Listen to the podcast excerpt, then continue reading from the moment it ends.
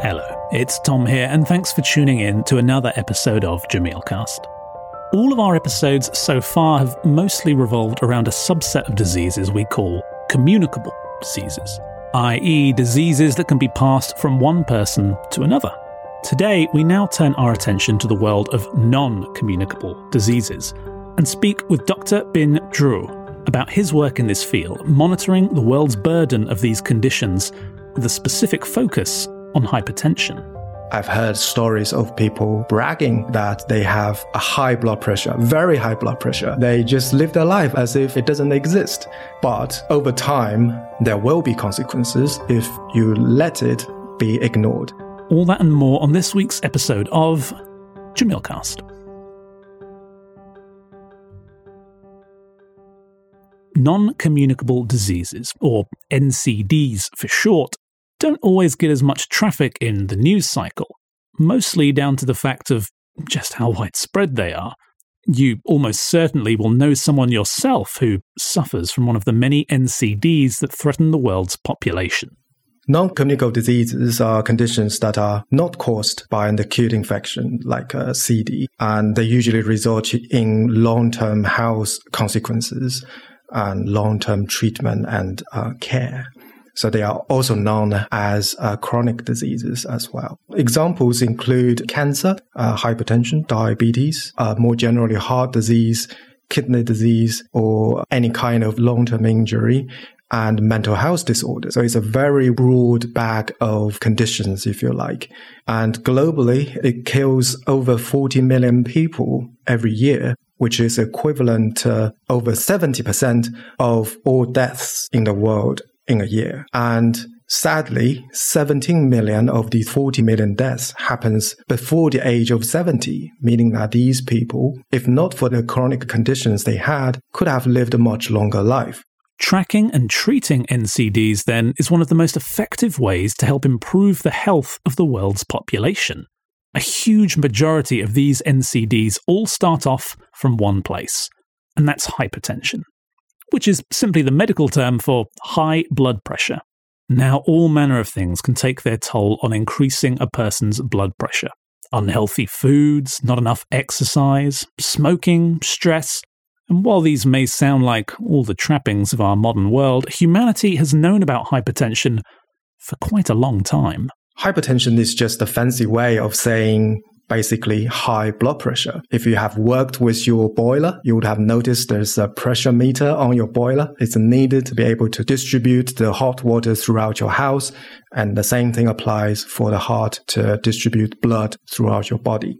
And if that pressure is too high, the blood vessel may break. Over time, you could put pressure on your organs like your kidney, during the pandemic, we also learned that having high blood pressure is also make one vulnerable to uh, CDs um, like COVID, which all makes hypertension really important to understand. It may surprise you to learn how long we've known hypertension as a disease as a, as a human race ancient physicians in China, Egypt, and India many thousand years ago in their separate works have mentioned findings relating the quality of the pulse of a person to their health status. For example, the Yellow Emperor of China stated, I quote, if too much salt is used in food, the pulse hardens.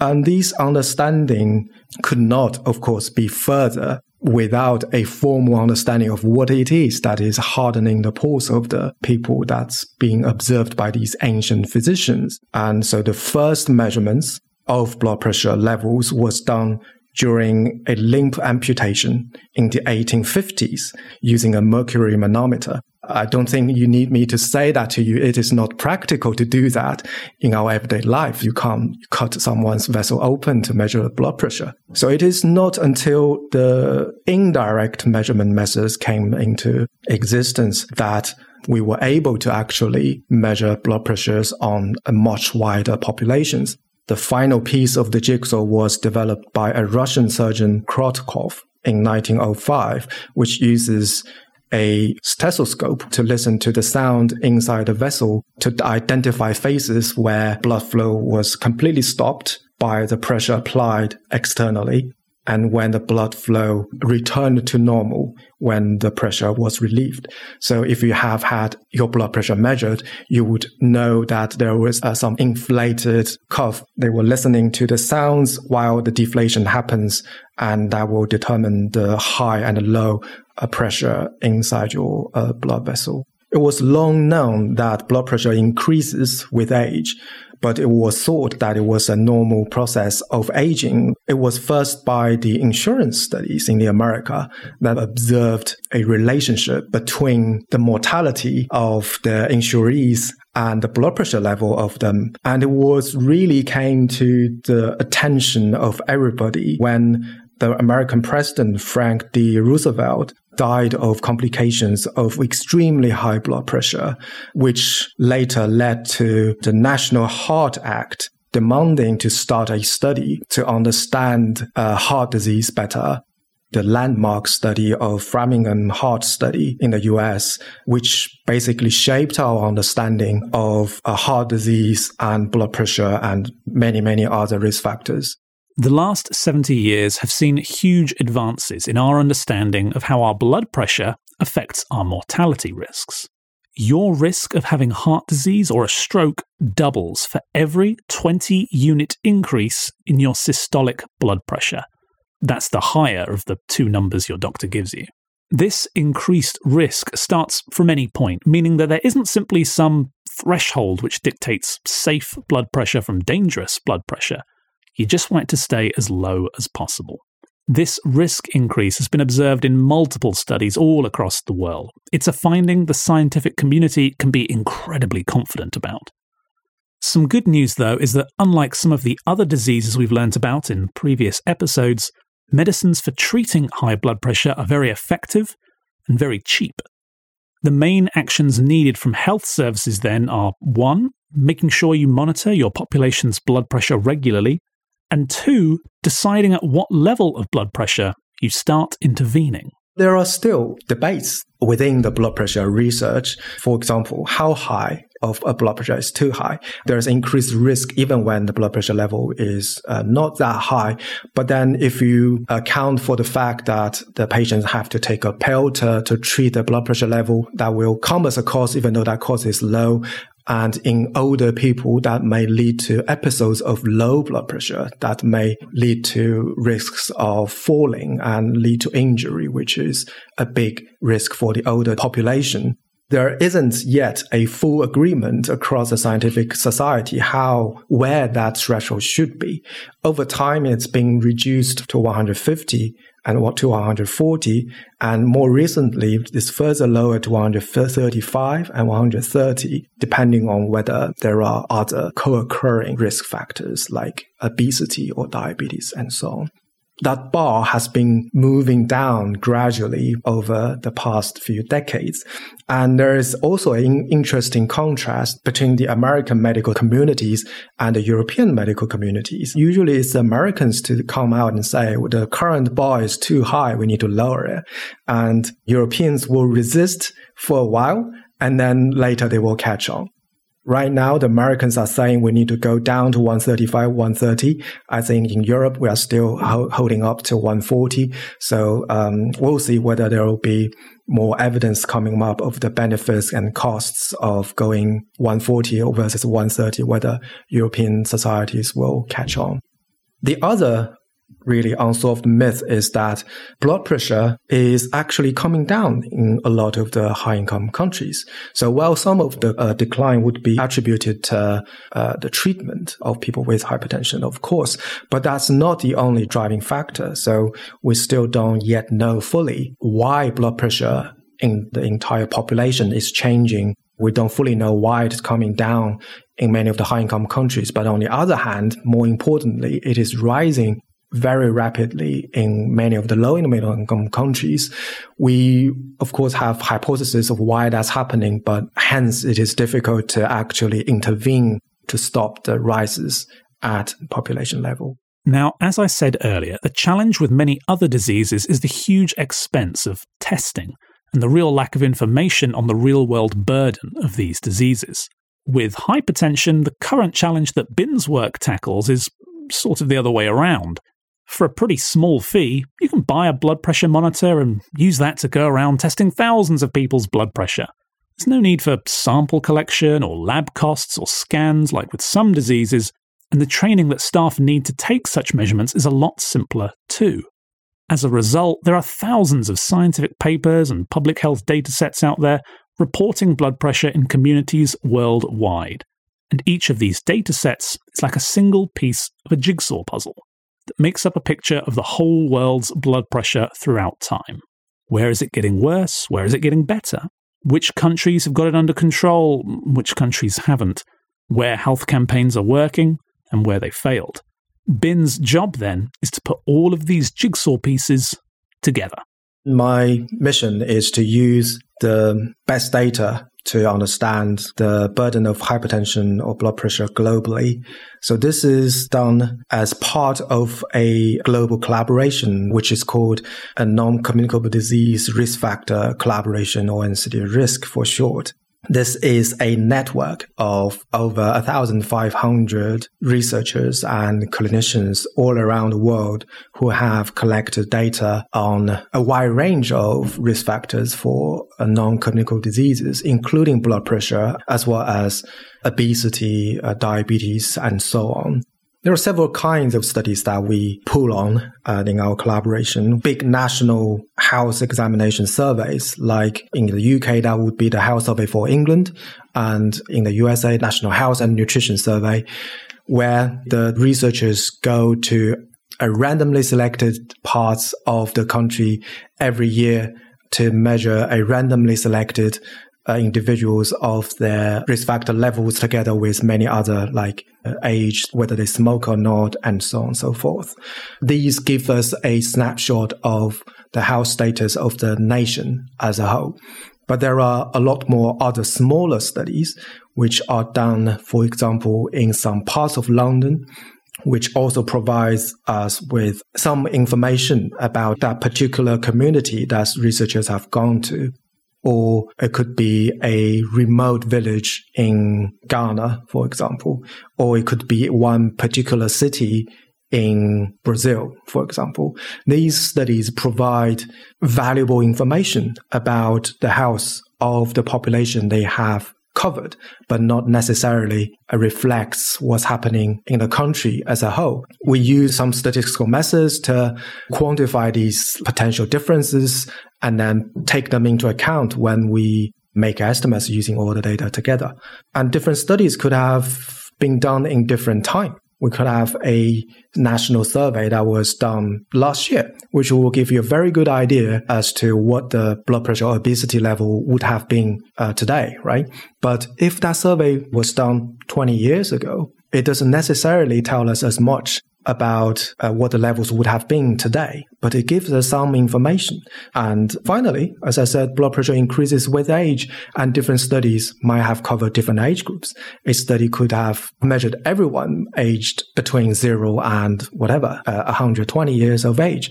Another study because of their specific research question or funding limitations, might have only covered people aged 30 to 69 we make estimates for a consistently defined uh, age range, which means that the results are comparable. It's not subject to uh, the fact that blood pressure might change by age and ages may, may be different when you look at different countries. Bin makes that sound a lot easier than it is.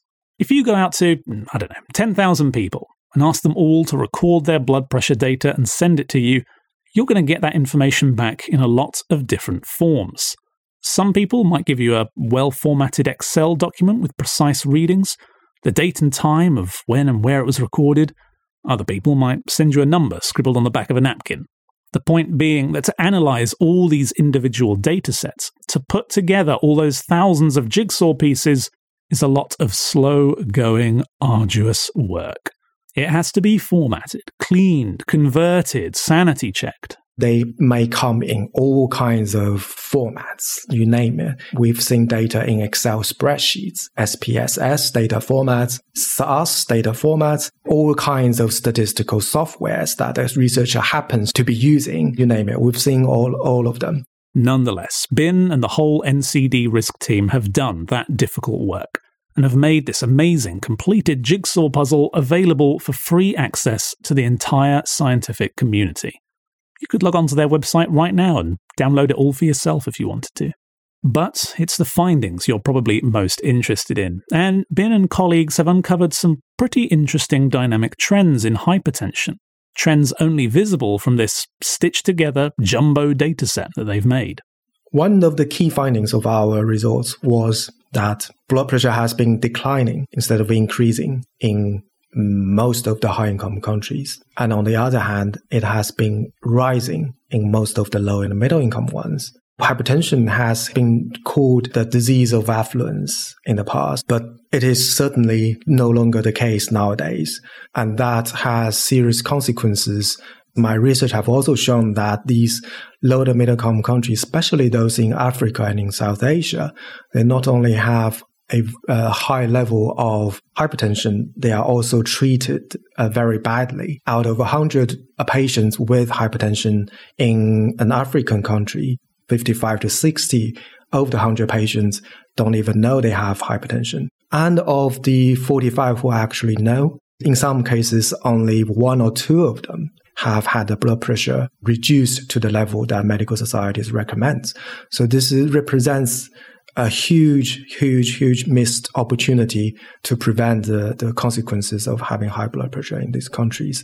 And this will lead to high costs of managing uh, non-communicable diseases in these places because it's usually cheaper if you intervene earlier, medication is really cheap to give to the patients. But if you wait for them to have a stroke, to have a heart attack, it's much more expensive to treat them in the population, let alone the actual suffering and loss of lives of these patients. The other thing is that despite the rosy picture I've painted for the high income countries, the improvements in hypertension and its management seems to have stopped in the past 10 or 15 years. And it's not to say that they have reached the optimal level. There is no room anymore for improvements.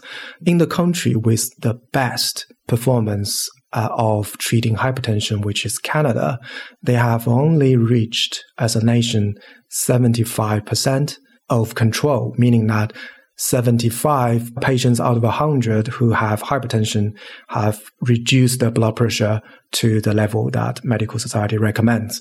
But still, there are 25 who have not.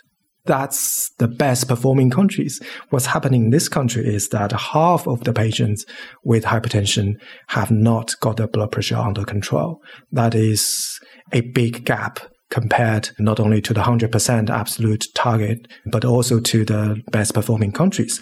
So we pride ourselves in the national health services NHS systems in this country, but at least for hypertension treatment, UK is not really doing very well globally.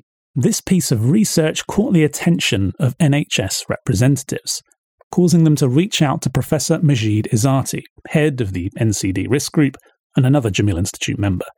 As a direct result from Bin and the team's work, new consultations are now underway, highlighting the urgent need for renewed efforts in managing the UK's blood pressure to get us more in line with that of our comparable neighbours. It's a textbook example of why all this work is so important and the insights it can provide. But being able to see how things continue to develop will mean more ongoing work, more analyses conducted, more jigsaw pieces integrated, and all for a very valuable cause.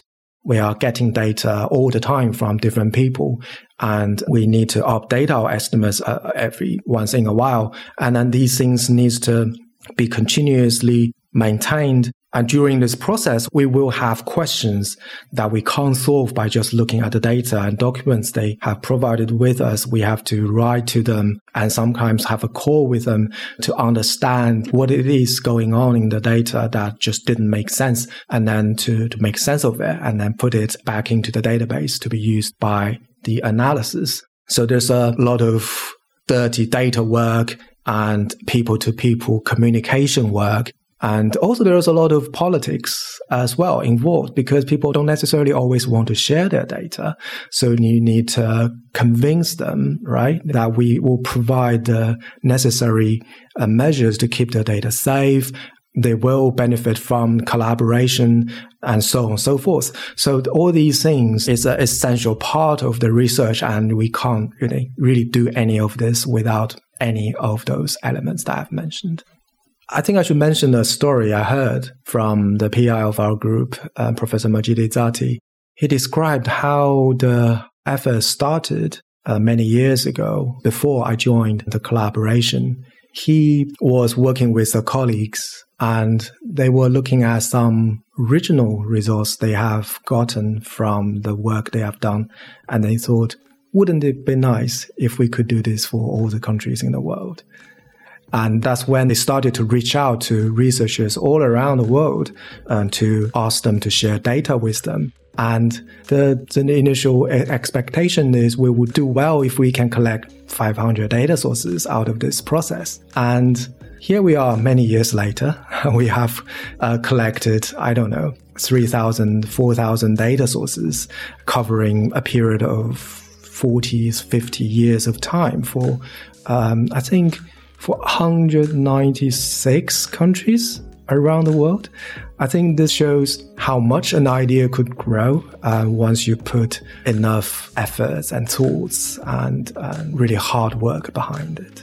And it also speaks volumes to the goodwill of the scientific community to collaborate because at the end of the day, if nobody share data with us, we can't do any of these.